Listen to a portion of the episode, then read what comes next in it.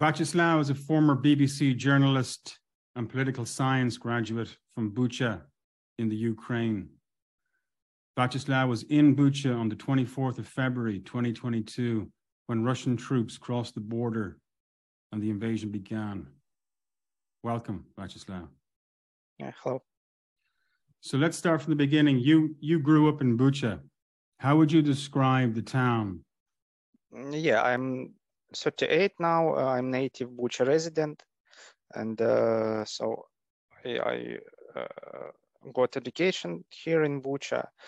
And Bucha is uh, not very big sub, uh, suburban town, uh, suburban to Kiev. So it's it's like 30 kilometers from from Ukrainian capital. It was quite small at the start of uh, 2000s uh, and uh, but last 15 years or something it became more and more inhabited with a lot of people who came from who just don't want to live in Kiev, but live in some suburbs to have some private houses and so on. So it's Bucha, uh, uh, something like town for for some young families uh, a lot of uh, uh, young people decided to, to buy their apartments here because it's a little bit cheaper than in, in Kiev and so on. Also, there are a lot of some older people who just live here for, for, for decades and so on. And before the start of Russian invasion, it was uh, near 50,000 of inhabitants of resident in Bucha. Now it's like uh, no one knows exactly, but I think it's 30,000, maybe 40, uh, quite a lot of uh, Bucha residents left uh, because of uh, of the war. And how would you describe your own childhood in, in Bucha, right? So it sounds like it's a kind of a middle class, up and coming town, an exciting place to be, close to a major city um, it's kind of fashionable. Was it kind of a fashionable type of town? It's not. Uh, I can say that it is. It's posh yeah. Uh, region, but it's quite. Uh, it's quite good for for some calm uh, life near uh, megapolis. That that can be described. Kiev can be described as Ukrainian megapolis because we have uh, a lot of parks here also uh, wood uh, wood area and so on. So if you want to, to live uh, near nature mm. Bucha is, is is very good for for that it's more or less calm and it's just it, it, it takes like 40 or 50 minutes to get to uh, to, to Kiev so I, yeah. You're in Bucha right now Vacislav, right? Yeah yeah. I returned to Bucha uh, two weeks after Russian uh, occupation has ended. Uh, but during this the exact period of Russian occupation, I was out of Bucha. And and how would you describe your your own childhood in in Bucha? Was it a kind of a traditional Ukrainian upbringing? Do you have brothers and sisters? And yeah, I, I am the only child in my family. It was like ordinary ch- childhood. Mm. Uh, I just grow up in uh, in this uh, uh old style bucha mm. before it started to to become more and more uh, uh, in, inhabited. Yes, so it was like calm, more or less happy childhood, and I I like my childhood in Bucha. I like Bucha as my my native uh, native town, uh, and that's why it's it's so uh, for me it's so difficult to to realize what happened here just like since February because can you imagine that uh, your native town became a place for, for genocide. Uh, mm. I don't know. No one can imagine that. Um, so we'll get to that now in, in, in, in a bit. I want to talk about the preceding events before February 24th as well. But just tell me, you went to university and you studied political science. Why did you choose political science? I don't know. It, that was uh, I had two ways: either uh, philosophy or Mm. or political science. I just decided to go for for political science, and usually uh, that's connected to to some uh, to some journalism. Mm. So, and I I w- wanted to to be journalist from my childhood, and uh, uh, so political science was one of of, of way to to get to, to journalism. Journalism or politics? That's where you go, right? Yes. Uh, yeah, it, in Ukraine, it, it's closely connected. You know, if Yeah. you're a political scientist, you uh, you should uh, be connected to, to media, to all this uh, political situation. So tell me, you were in Bucha leading up in the months leading up to February 24th. What was what was that like? Was there was there tension building? You're obviously seeing events happening across in in Russia. You you know there's a buildup coming. We're hearing reports of crematoriums on the border, blood banks on the border. We know there's a buildup. It, was it kind of um, how much of a shock was it when it actually happened? That was a strange situation because uh, even during uh, all this tension started uh, first time in uh, April or something or, or March of uh, uh, 2021. So the, the year before, when uh, Russia started to get its military to Ukrainian borders, Mm. and then uh, it, it it just stopped. And during the summer of uh, 2021, nothing has happened. So everyone was relaxed. That's come on. That was something like geopolitical uh, maneuvers or some pressure, political pressure from Russia. And then, uh, since November 2021, it it became one more. So uh, even more Russian troops came to uh, Ukrainian borders, and also big uh, military drills started in Belarus, Russian and and uh, Belarusians uh, army, and then the situation was getting more and more serious, and uh, uh, of of course we noticed that, but no one can imagine what what's that gonna be. And I know in Bucha, uh, new apartment houses was built during that period. Some new uh, shops and restaurants were opened.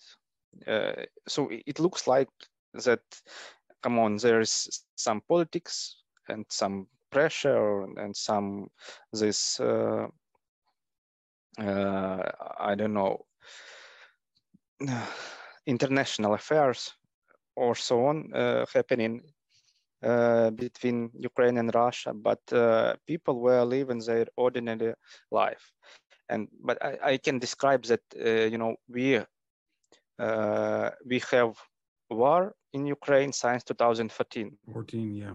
when uh, since uh, an annexation of uh, Crimea, and then when Russian proxy started war in Donbass in the eastern part, because uh, there was some uh, Russian militaries, covered militaries, uh, Igor Girkin, and they pretend to be uh, native Donbass citizen, but uh, that was false. And so uh, in 2014 and 2015, uh, there was like big uh, fight fightings in in eastern Ukraine. You know, Mm. there was a battle of Ilovaisk. Uh, there was like bloody for Ukrainian army, and then battle for uh, yeah, for Debaltseve, and uh, some areas uh, were annexed, uh, occupied. Let, let's say. Uh, by Russian, and, and they created so-called uh, Donetsk and Luhansk uh, People Republic, and so on. But you know, everything that happened there, it was quite far from Bucha. It was Mm. like uh, 700 kilometers from from here, and you know, uh, for us that also was like uh, uh, like news, nothing more. Mm. Of course, we we know uh, uh, people who were fighting there, Ukrainian militaries, and some of uh, Bucha residents were killed. And uh, you know, we supported Ukrainian army with donations and so on. But you know, that was quite far. Mm. And uh, and then uh, during this winter of 2022, uh, situation became more and more uh, serious, but I think everyone was uh, thinking that uh, okay, if something, if some escalation gonna happen, it's all gonna be in Donbass, still in Donbass, Mm. because we, we saw that maybe uh, the, the bigger scale of war uh, burned out there, but not in Kiev, not in uh, southern part, not in northern part so on. And also the other uh, the other thing was that uh, Ukrainian government, including uh, President Zelensky, uh, they said that, come on, guys, that's not gonna be a, big invasion for scale war. Uh, no need for panic. We're gonna have some, I don't know, uh, uh, good life in uh, in next uh, spring and they say that that was like just international pressure Why, why do you think the Ukrainian government were convinced or believed that a full scale invasion wasn't going to happen?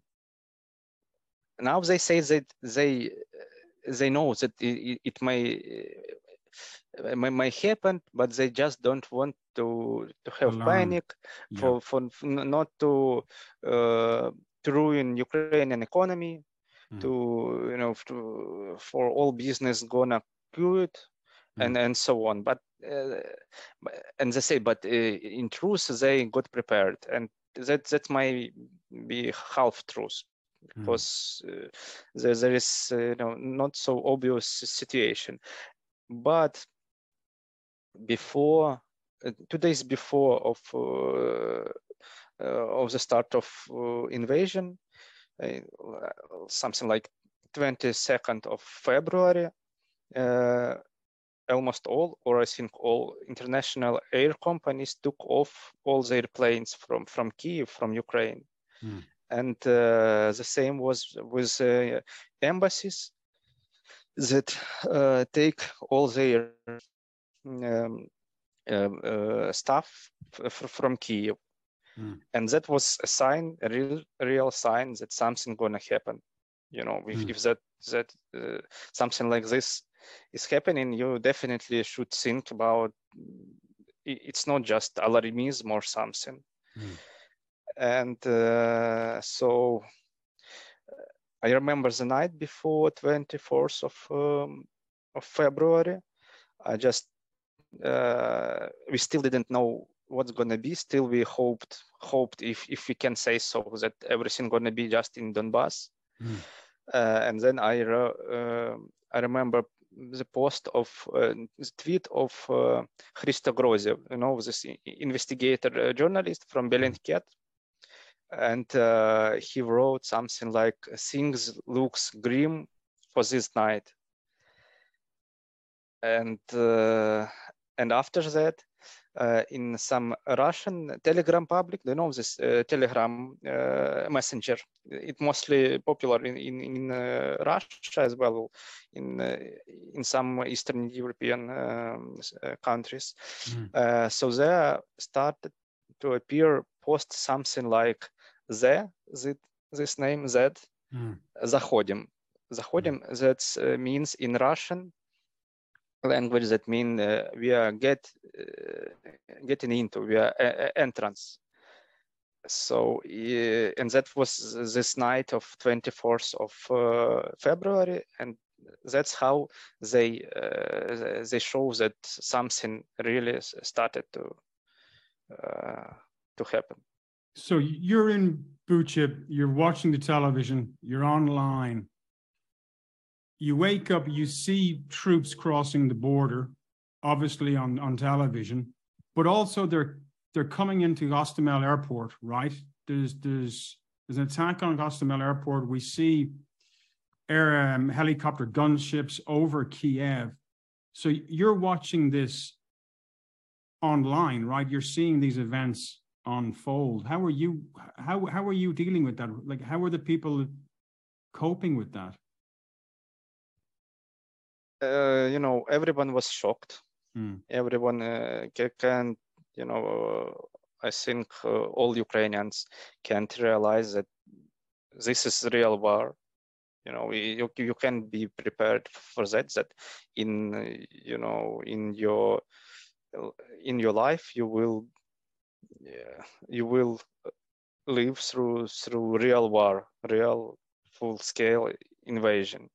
So everyone were shocked, and uh, uh, people started to to buy everything that they can, like water, pharmacy, I don't know, different uh, uh just products to, to eat and, and so on.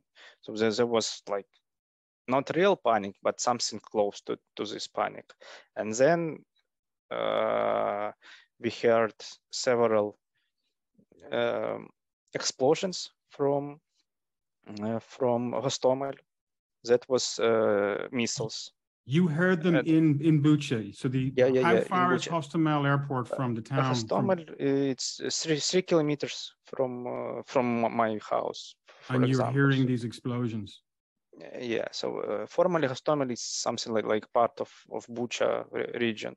Yeah. So they are very connected. And then afterwards, I think I don't know at midday or something, we heard uh, a sound of planes. Mm. And that was very weird because we know that there is no planes in, in Ukraine at the moment. It turned Mhm. out that that was uh, uh, Russians, uh, Russian uh, fighters, mm. fighter planes mm. that were supported this uh, airborne operation. Mm. they have to, to support these helicopters, yeah, more, more than 30 helicopters that came to, to Hostomel. And that was also weird sound like something like machinery i don't know some vehicles uh, so first firstly we didn't realize that that was helicopters. Maybe i don't know some, some armored vehicles of ukrainian army or something. And then uh, there was uh, the the fighting started in uh, in Hostomel. We heard uh, then the sounds of uh, shootings, explosions, blow-ups, and then we i just uh, remember that i came out of my um, uh, house and just saw big uh, big smoking column or, or, how you can de describe it Mm. i have even for photos for this and and then i realized that it's too too close for it's too fast and too close for for me and i have a little child.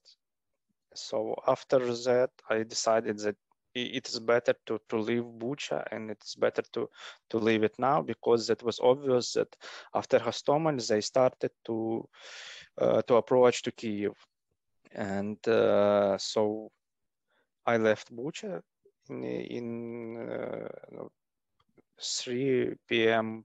of 24th of uh, of uh, 24th of February, but uh, my friends and my relatives stayed here, so I was in in, in permanent contact with, with them. So uh, while that that was possible, and uh, what what was happening in in Hostomel that that I, I know was that now that uh, so there was uh, Russian paratroopers there, and uh, they they wanted to prepare landing space for Russian bigger uh, air cargos, Il, so-called Ils, for for them to to get more Russian troops Mhm. uh, here and to making more uh, fast and bigger uh, attack on, on, Kiev until the end of uh, the day. Russian army managed, uh, Ukrainian army, sorry, managed to fight the Russians off the Hostomel, so it, it was under control of Ukrainians. So the, were the Ukrainian army prepared and preparing for an attack on Hostomel? It was uh, it was not fully prepared because uh, uh, part of uh, the unit that was based in Hostomel, it was on that time in Donbass. So there was something like uh, just conscripts that were not uh, experienced and some other units. And but after everything has started and uh, that became obvious that Russians want to attack Kiev uh, throughout uh, Hostomel mm. and uh, maybe with further air op operation. more units came to Hostomel, including artillery, some special forces. And so they were able to, to fight back uh, Russian on that day, but mm, in the next uh, day, more uh, Russian troops came by by land. There was big mechanized convoy mm. who came from Belarus, Belarus, and they managed to to yeah. cut through the Ukrainian defense line, and they came to to Hostomel. So how how far is um, the Belarusian border from Hostomel? from and from? Near 100 kilometers, maybe 80 kilometers. So the convoy, the famous convoy that we saw, it started after the 24th of February, right? Coming it coming down. Um, yeah, but they they started from this Chernobyl exclusion zone yeah. at the uh, at the morning of 24th of uh, February, and they managed to to come like in two days to to to Hostomel. Okay, so at this point, you leave on the 24th of February, right? In the in the afternoon times, and you go west. Where did you where did you go? You drove, did you?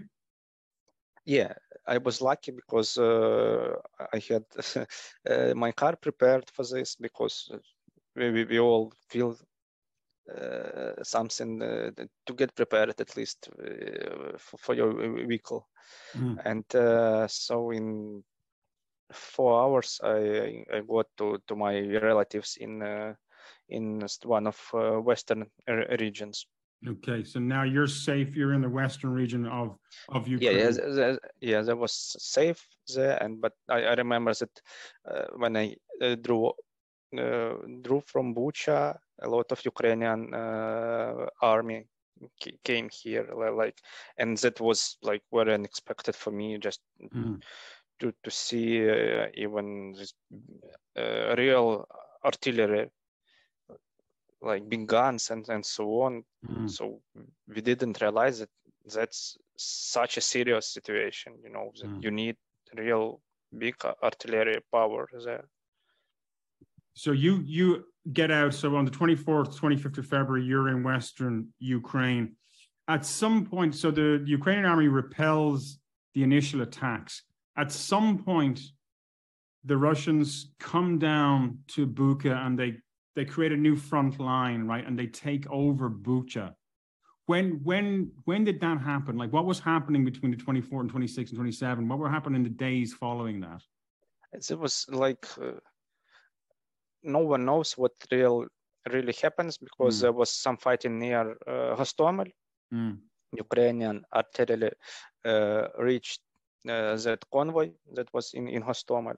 Mm. But uh, on 27th uh, of February, Russians uh, made their first uh, first try to to get through Bucha and then in Irpin mm. to to surround Kiev because all other bridge for, them if they want to come to from Hostomel to Kiev uh, uh, blown up by Ukraine uh, Ukrainian army. So they had mm.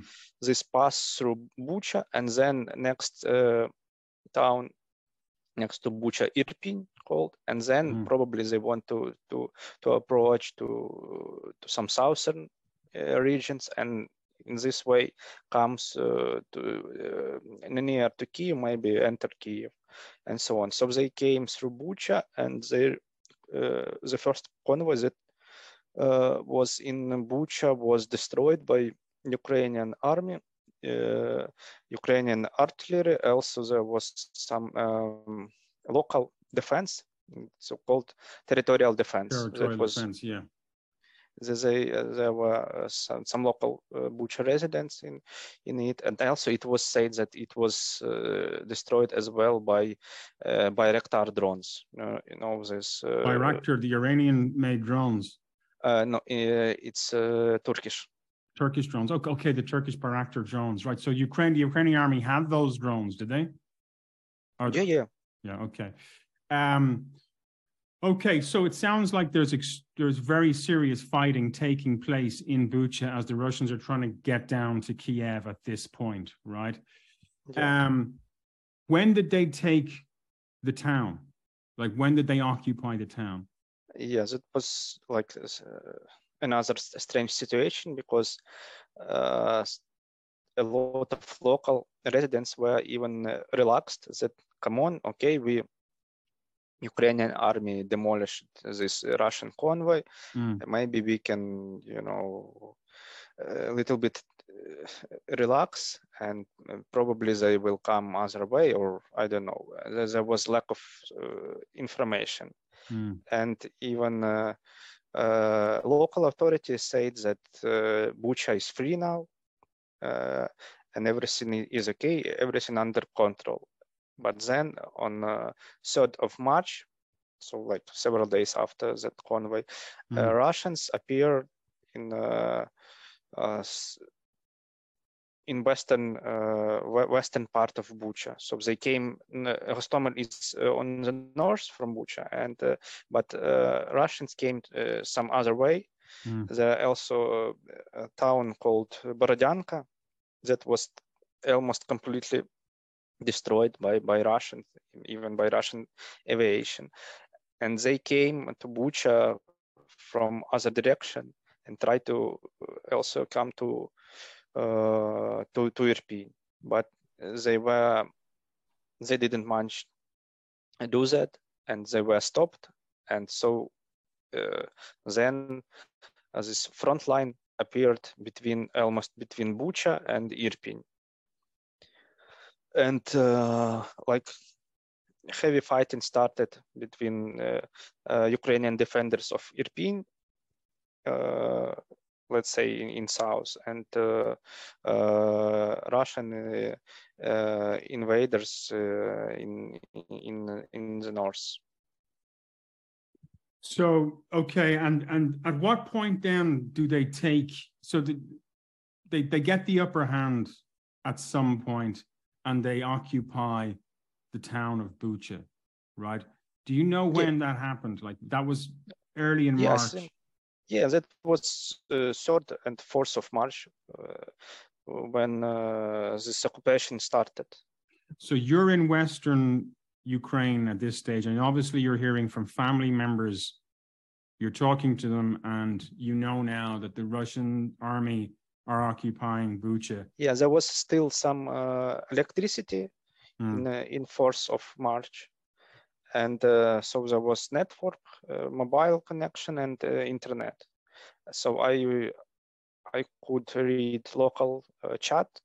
Mm. There was some uh, local chats for, for, for neighbors. Mm. Yeah, and uh, also I called to my relatives, and they say that we can see uh, this Russian BMP, BMD with this uh, signs V.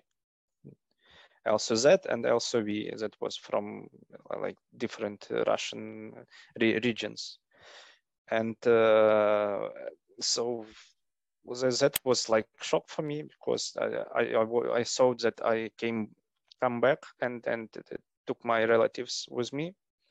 You came back to Bucha. No, no, I I I, tried to to do that, Yeah. but uh, but then there was uh, some statements of, local authority as well that uh, uh, you can't use this road from from western part because it is cut cut off by Russians Mm. uh, even before the third of March. So it was like uh, I just didn't uh, know what, what what what to do. You know, uh, what is the proper way to uh, to, to make uh, you know this some sort of evacuation, Mm.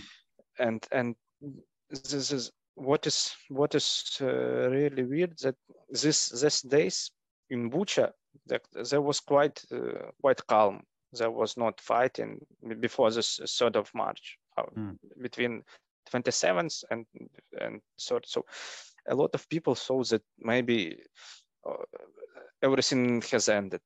Mm. Yeah, but that was a really bad bad mistake. And so then Russian Russians came in in Bucha.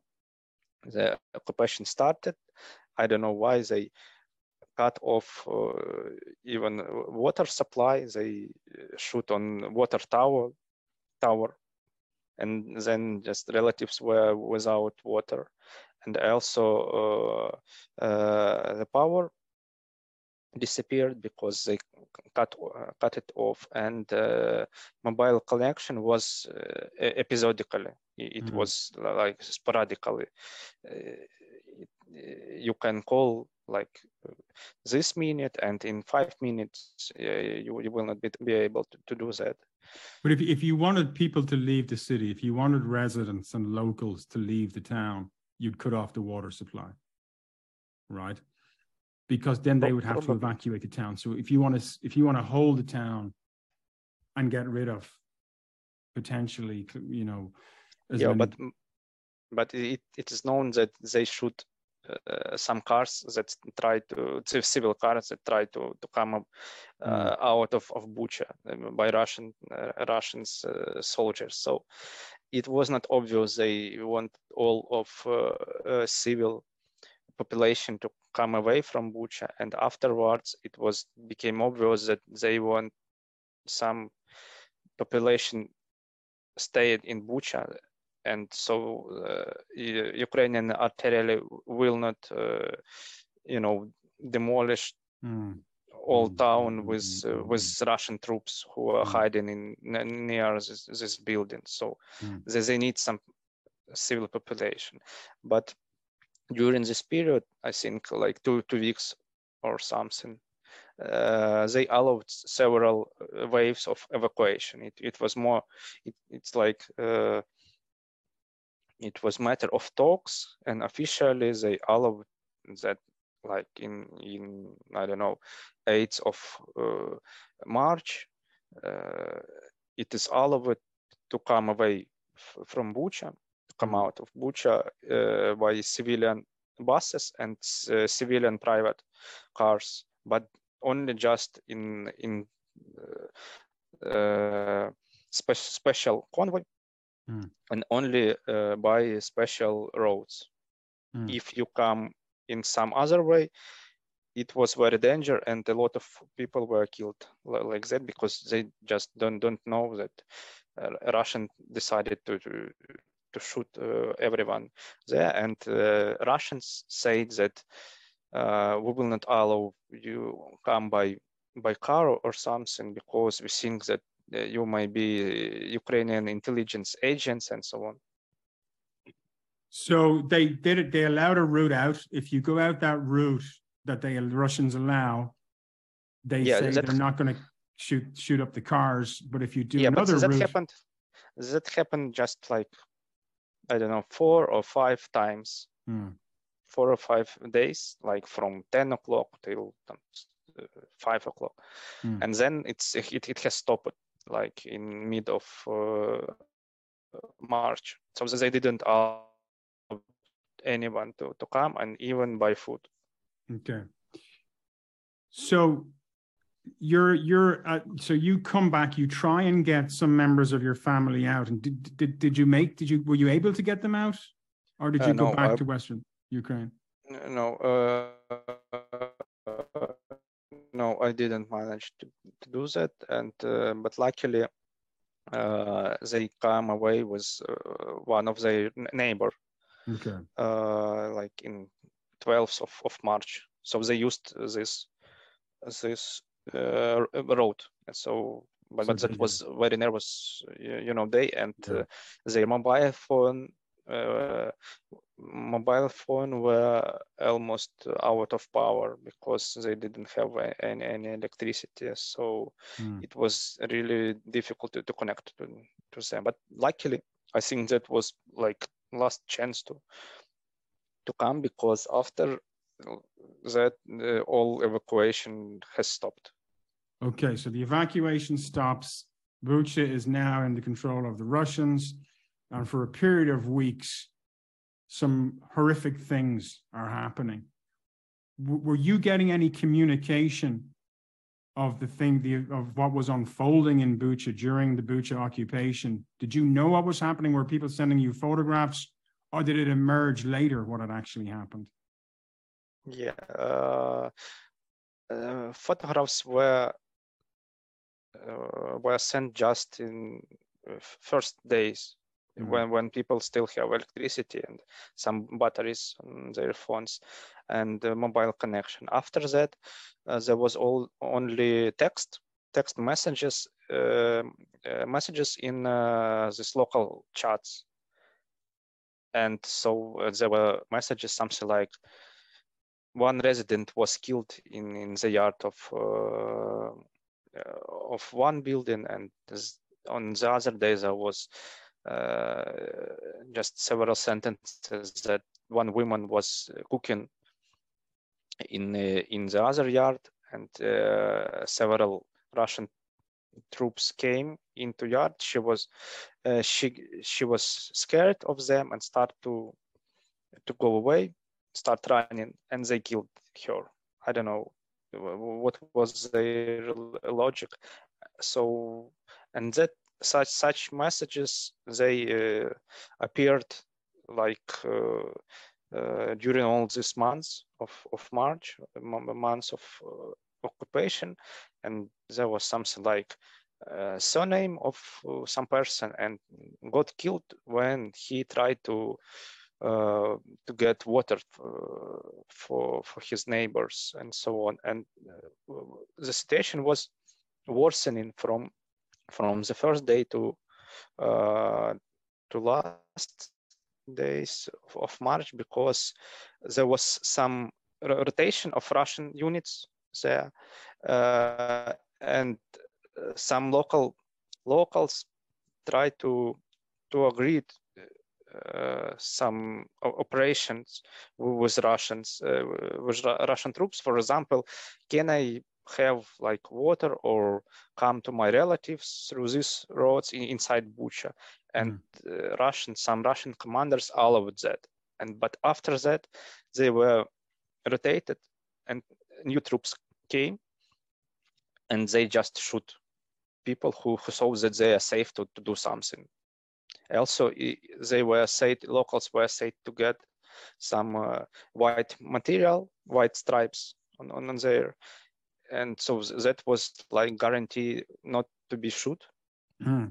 you know not to be shot but turned out that uh, to, to the to, till the end of march uh, it it it didn't work and uh, on on uh, photos from bucha after the occupation uh, you can see uh, some killed people with with white stripes so if a local resident was wearing, a, the, there's an agreement. If you're wearing a white band on your your arm, yeah. you won't be shot. But in actual fact, they were executed. Yeah, it, it, was not any guarantee. You know? Okay. So where so where, they, where... just started to kill uh, people on, on bikes and so on. Yeah, on bicycles so somebody yeah, is cycling yeah. down the road. Um, maybe they stop at a checkpoint or something and they're shot. Um, what? So you're hearing about this from from Western Ukraine. Um, where did you know where the Ukrainian army were? Were they planning to to take back the town?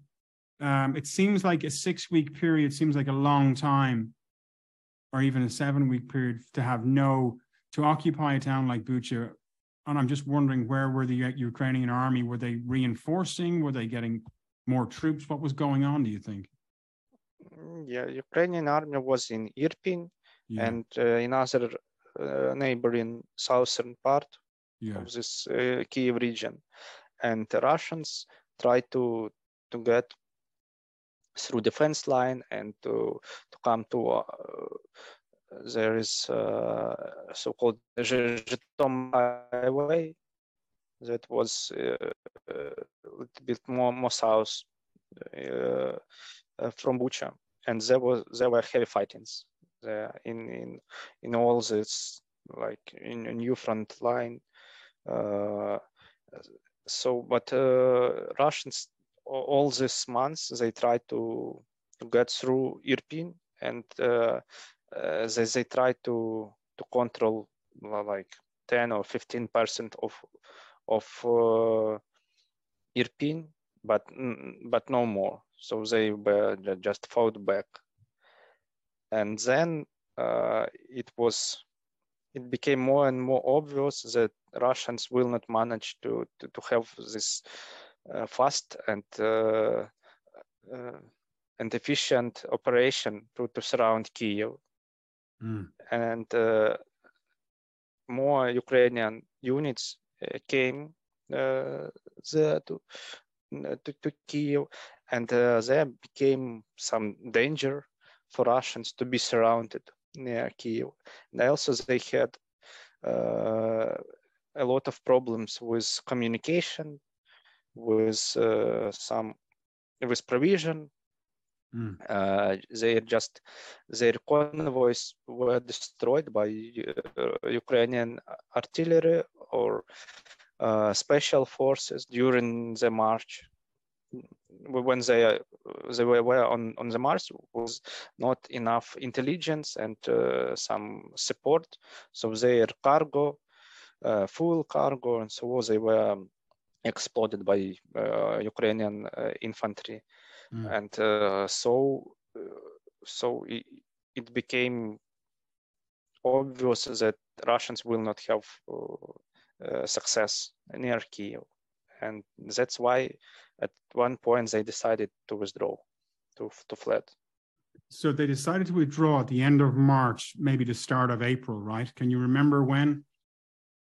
Yeah, I remember that was uh, 30, uh, 31st 31st of Of- March.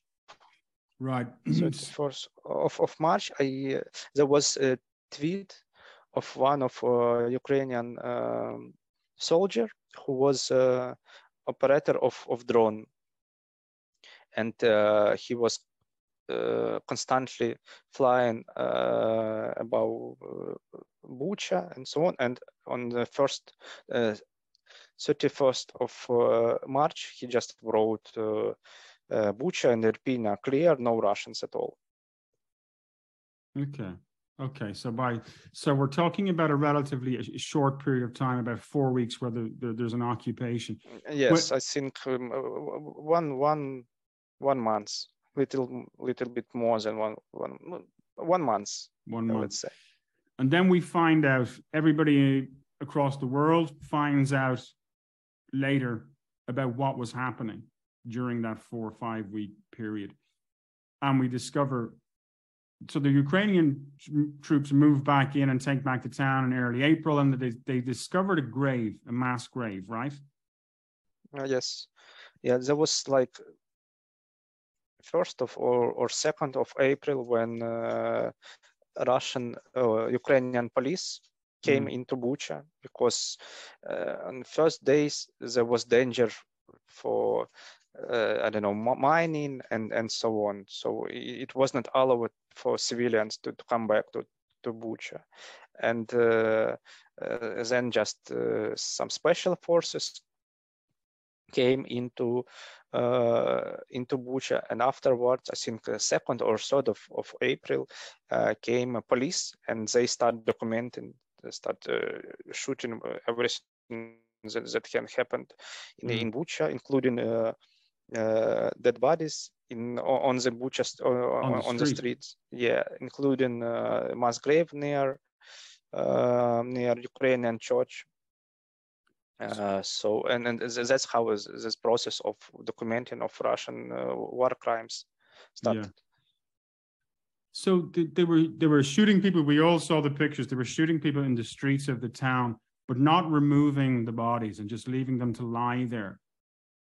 That that seems yeah. that seems like that's that seems so insane because you're literally leaving the evidence of war crimes. I don't know why. They were just maybe they didn't care about that because they were so confident that no one will know mm. who who's who they are who, who made that. But I remember even from this uh, local resident group chat uh, of the first day, there was like three killed in in one in one um, uh, in one house, mm. and uh, and Russian didn't allow to, to bury them, uh, to put them to, to graves, so they that, that body just uh, their neighbors put them in in some one and uh, they just left there for, for for one week. I don't know why they didn't allow to to, to bury mm. people, but probably mass grave was uh, was allowed to to make with Russian, but to left just people uh, lying killed in uh, on the streets. I don't know I, I don't know this logic and why they decided to do that. Do that. Okay, so how many people roughly do you think? How many civilians do you think were killed during that period?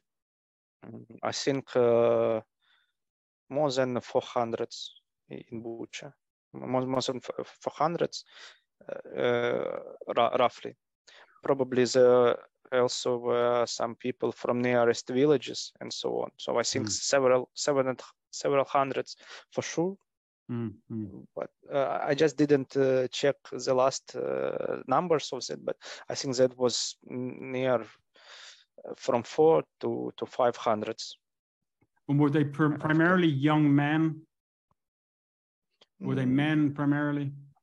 No, no, no, just you know all, all of a lot of women as well a lot of uh, older people as well but uh, a lot of them were killed uh, by shooting and not by shelling from mortars on mm-hmm. or artillery or so on they were shot uh, so that was made by you know uh, not by some uh, you know people who shot them they definitely know that what they're doing mm.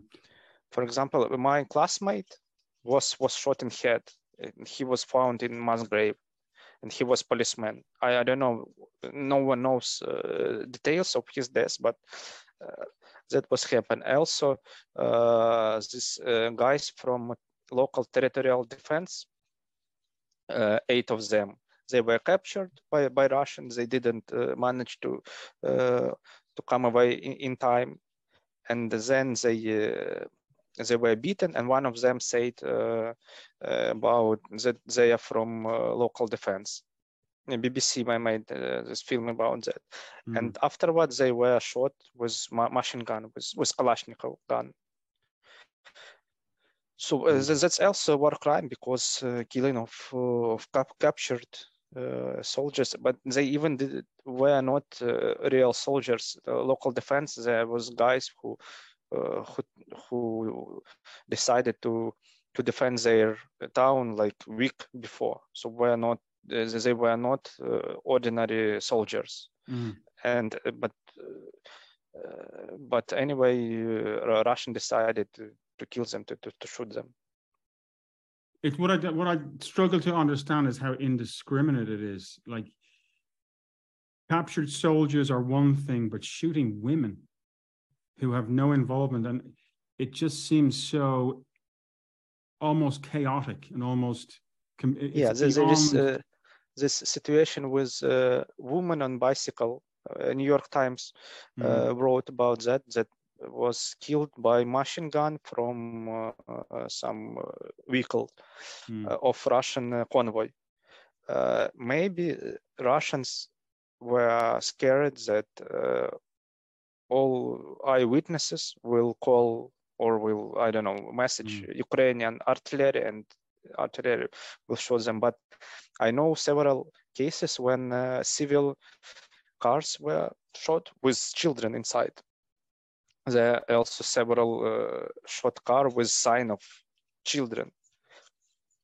That's uh, also I don't know. Maybe Russians were so shocked or so unprofessional troopers just decided to to shoot everything that they can just not to to be i don't know uh, uh, to be killed from uh, by ukrainian army that was informed by locals so at this point then so uh, the, the ukrainian army come in they take they've taken back the town russians retreat the convoy is destroyed we all saw the convoy is destroyed we discover the mass grave um, it's all over the news, and, and the, the full horror of what went on over those four weeks emerges.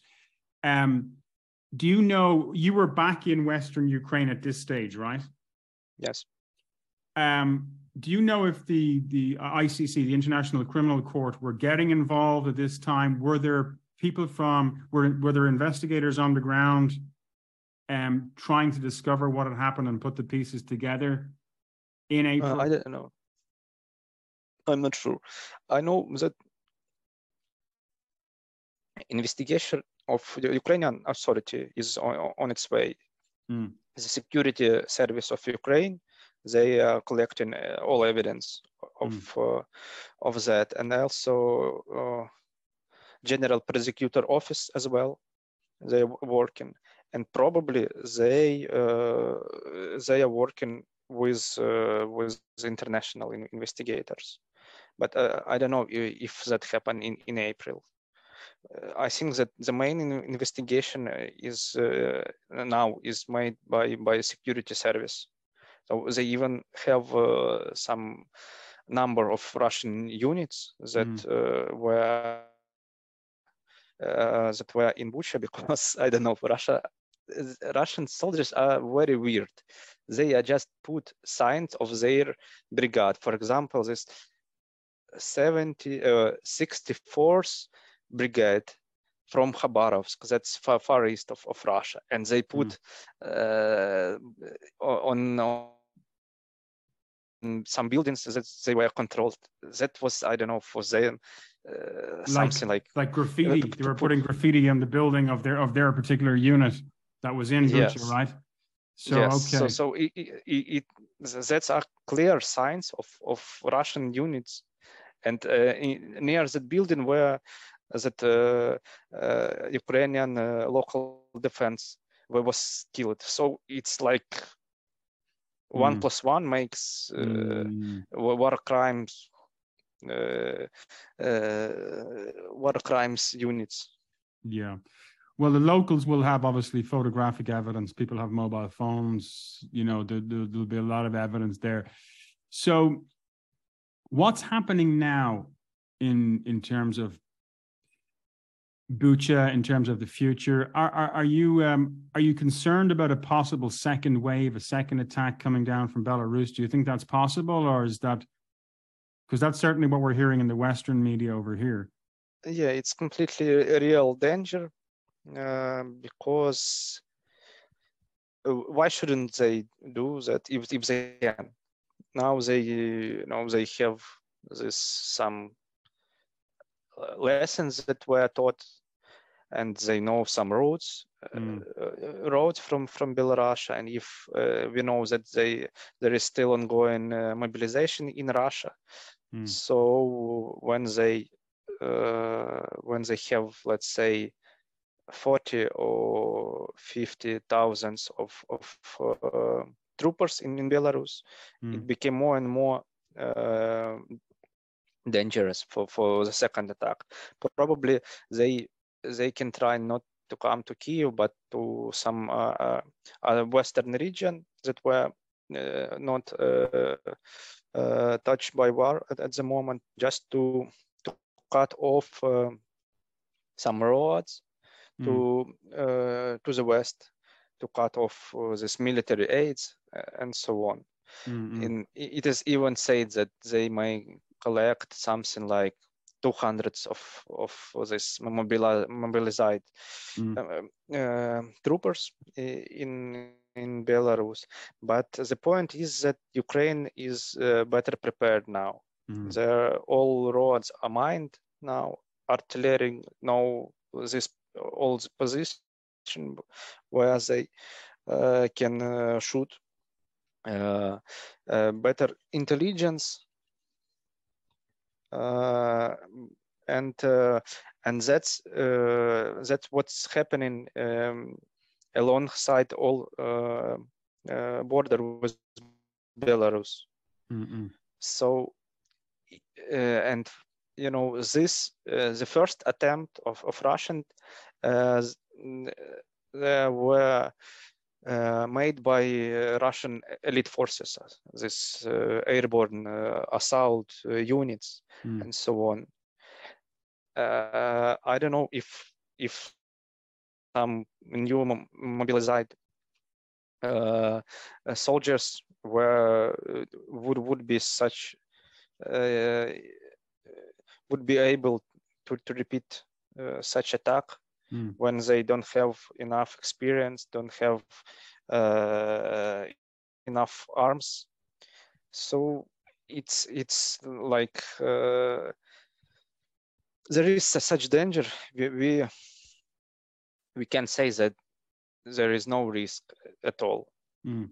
But of course, uh, we should, you know, take it uh, uh, seriously, but not not something that's gonna happen uh, 100 per, uh, percent. And Mm. also, I think that we will see uh, preparation in uh, uh, like three or four weeks beforehand before their uh, attempt to to attack in in the north because now it's uh, more obvious what what they can do We're hearing a lot about the uh, the break in the fighting because of winter, um, and that we, we've been told and we're hearing in, over here that it'll slow everything down. So you have January freezing months, February and March freezing months, and that'll slow. It'll create a pause in the fighting.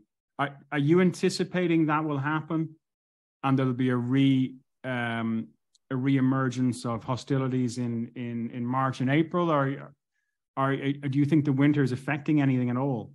no No. no because even uh, in 2015 one of Mm. the biggest uh, fighting uh, one of the biggest battle uh, in donbass was during uh, january and december uh, when Mm. uh, there was fighting for Debaltseve.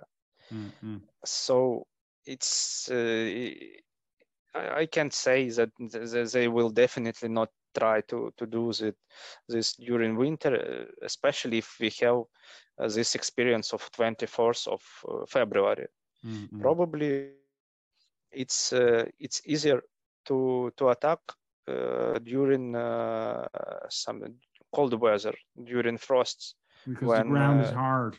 yeah and when uh, winter is non is warm it's it's like not easy. But i don't know now they they're still they don't have uh, bridges and roads from from the north because they are either uh, destroyed or mined. How concerned are you with the mobilization, the rumors of mobilization, and what we're hearing coming out of Russia in terms of troop numbers? That there could be a massive mobilization. Is that concerning? yeah yeah yeah it's uh, uh, definitely even if they are uh, like Conscripts. uh, conscripts with uh, uh, lack of preparation they still are soldiers they are still Mm. in military and uh, as we can see putin is not uh, you know so it's not afraid to to lose a lot of uh, his people Mm, and uh, for Ukrainian army, it's uh, becoming a problem uh, anyway. If even just s- uh, several dozens of hundreds people just with Kalashnikov gun, still they are the danger. But but Ukrainian army became more and more experienced and in in this case so we'll see. And uh, uh, Ukraine also uh, make its preparation, make its mobilization, but it, it definitely not in, in, such a big scale. Mm. just for units that really need it, for like uh, military specializations that uh, are, are lacking in, in, in, because of something, because of losses or, or something. Mm. So but uh, mobilization, if we are talking about some plans of like half a million conscripts, uh, that's uh, still a danger. Is the ban on Ukrainian men leaving the country is that still in place? Yes. Yeah, it's uh, uh, it was uh, imposed in, in the first days of war and and still there was uh, there is some exceptions. For example if you have uh, three kids you are allowed to, to come away. Uh, also uh, it's allowed for temporary uh, coming away. For volunteer organization for some musician artists and so on but you should come back in i don't know two or three weeks. Yeah but it, it's still uh, on, on place and what are your, in terms of Belarus, their involvement in the war? Are you concerned about it, Belarus joining the war? do you think that's a that's a red yeah, because uh, it's uh, they have from twenty to forty thousands of professional army, uh, and but they are also inexperienced, uh, in, inexperienced in mm. real fighting, but still it, it's a professional army, and mm. they have uh, they have aviation and they have uh, uh, military vehicles, tanks, mm. rel relatively new. So it imposed some. it's also danger for for us for our northern western regions but uh, as we can see they are not happy to to take part in in this war because I also understand that uh, that's going to be uh, like bloody adventure for, for them. And uh, probably, I remember that there was some news on first half of March that this night Belarus will come into war and uh, Belarus uh, Belarusian army uh, started to invade some western region, including that region where I was at that point. But that didn't happen, and mm. there is rumors that some generals just refused to to do that. It's rumors, mm-hmm. but anyway, it shows that if they really uh, the Belarus uh, authority Lukashenko really wanted to to take part in in this uh, invasion. They probably they they started it before. Mm-hmm. Uh, I don't know before summer when uh, the situation for Russians uh, became worse on, on, the front line. So we will see, but uh, I can repeat that the Ukrainian army is prepared for this for this scenario as well. Mm. And tell me, um, you're in Bucha now, so you obviously feel quite safe, right? So yeah, yeah. Do you think are you going to stay in Bucha? Probably yes. Uh, I uh, my family uh, came away. Uh, they are abroad now, and mm. for me it's it's i'm relaxing for not to to be with them because uh, this all uh, shellings uh, missile shellings uh, occurs uh, as well as blackouts mm. and when the when blackouts happening it's uh, also problem with water supply with uh, warming and, and so on so mm. probably we, we, will have uh, more cold weather in in weeks and probably uh, we will uh, experience some other shellings with some other blackouts and, and so on. But uh, but Kiev is going to be heavily fortified, right? So would you not feel safer in Kiev itself? Uh, probably, I, I don't know. We'll see when they start to prepare their uh, second invasion. I don't know. I, I don't have like real plan mm. uh, what to do now. Uh, but maybe it's gonna be more reasonable to come to to Kiev or to come to some western regions, but uh, not near Belarus. Mm. We will see. You told me yeah. that the, the McDonald's has reopened in Bucha. Yeah, that was symbolic uh, uh, event for, for, for Bucha because uh, a lot of supermarkets uh, were uh, were closed, were looted by by Russians, mm. and and McDonald's was closed. I think from 27th of February when there was first attempt mm. of Russian uh, convoy because they uh, their building was uh, suffered from from shelling of Russian military vehicles, and so step by step all inf infrastructure restored in Bucha, mm. and almost every shop was reopened. And then, like I don't know, several weeks ago or something, uh, McDonald's in Bucha also reopened, and mm. it's a sign for for Bucha residents that uh, life is more or less safe yeah. uh, here, and you know. And how so the economy is by how are you are you working Vyacheslav in your in your regular job now or yeah what? yeah I, I can work uh, because uh, I work uh, work uh, remotely, mm. and that's why for me it's crucial to have power and internet. And we mm. have in Bucha we have we have it's all across Ukraine. These points of fortitude. Have you heard? That was made by emergency services uh, for with some generators uh, that were working from from a, a gas line to to generate uh, electricity.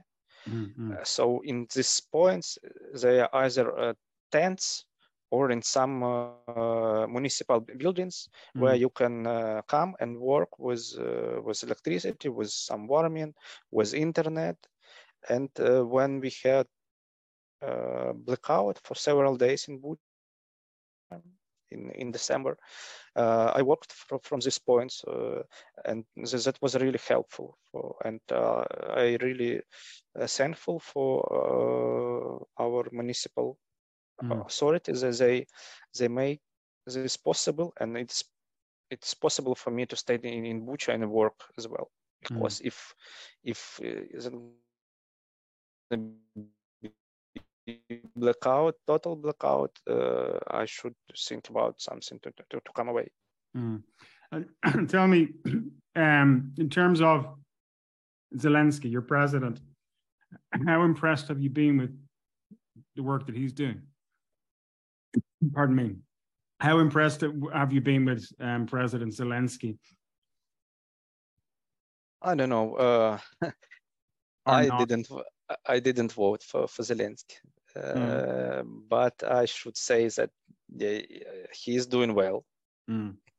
Uh, definitely, because uh, no one expected such from uh, former actor, uh, from person who was uh, he was even named as more or less pro-Russian candidate in two, two, years ago because mm. he was said, "Come on, we we should we should have a peaceful agreement with Russia almost anyway, and uh, let's don't don't uh, push such a question like uh, language, Ukrainian language, Ukrainian culture, and so on. Mm. Uh, let's uh, let's make this more multicultural Ukrainian Russian uh, Ukraine, for mm-hmm. example. No, no, not exactly, yeah, but now he was he definitely is more right politician than, than he was two years ago, and uh, he's doing well. He is what he's doing best is that he uh, allow uh, Ukrainian army chief to to make their work without uh, any uh, politics, without uh, any some commands, mm. some I don't know even um, public uh, advertising or something. I, I don't know mm. how, how, to describe. So he's doing good job with uh, this uh, with army and of course with on an international level. Mm. Uh, he's you know one of the most popular popular uh, politician in in the world i think so uh, but from the other point of view I think that this uh, crazy, in, inadequate idea of Putin to invade uh, Ukraine in 2022 mm.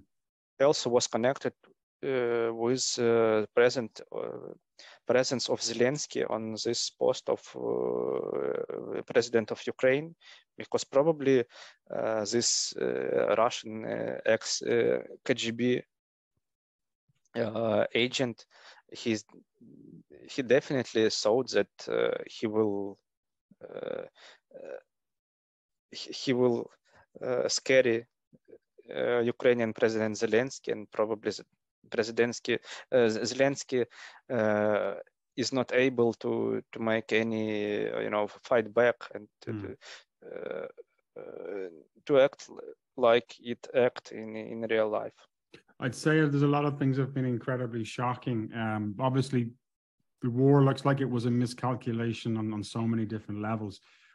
Crimea, we're nearly there. What, what about um, Crimea? How likely is it, and how important is it to to get Crimea back within um, Ukrainian control?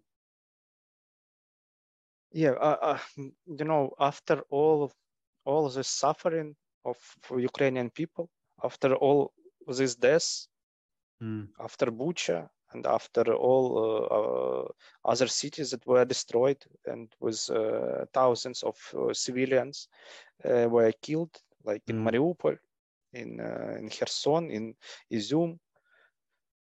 for Zelensky, it's there is no way to, to stop on some point and say, okay, we will have peaceful agreement now when uh, uh, Ukraine is not uh, in in its border in its borders as it were yeah mm. fully mm. on like from 1991 it's like very difficult decision mm. for it uh, for, for, him so it's uh, unlikely. It, it it might happen definitely of, of course depending on the uh, frontline situation and some other maybe some international pressure and so on. But at at present point now it, it, it is said that ukraine kiev is gonna uh, fight back uh, all its uh, territories including donbass mm. including the so-called people's republic and then in, including crimea even if it's connected with some nuclear uh, uh nuclear uh, danger. Um, last question: What what are your predictions for 2023? What what do you think is going to happen over the next six to 12 months? Uh, it is said by uh, almost all of military commanders and so on that uh, uh, this year is not going to be easy or easier than 2022 and uh, probably war is not gonna stop during uh, the spring and, and even uh, summer. But it might happen that till, till the next new year we will have some uh, completely different situation i'm not sure about peace but probably uh, the situation will be it definitely will be uh, closer to to peace, and I hope it will be closer to peace on uh, Ukrainian condition. And uh, I think that we have all all chances to uh, to get victory. Vyacheslav, good luck. Thank you very much. Here's to 2023. It's been a pleasure. Yeah. Yeah, thank you.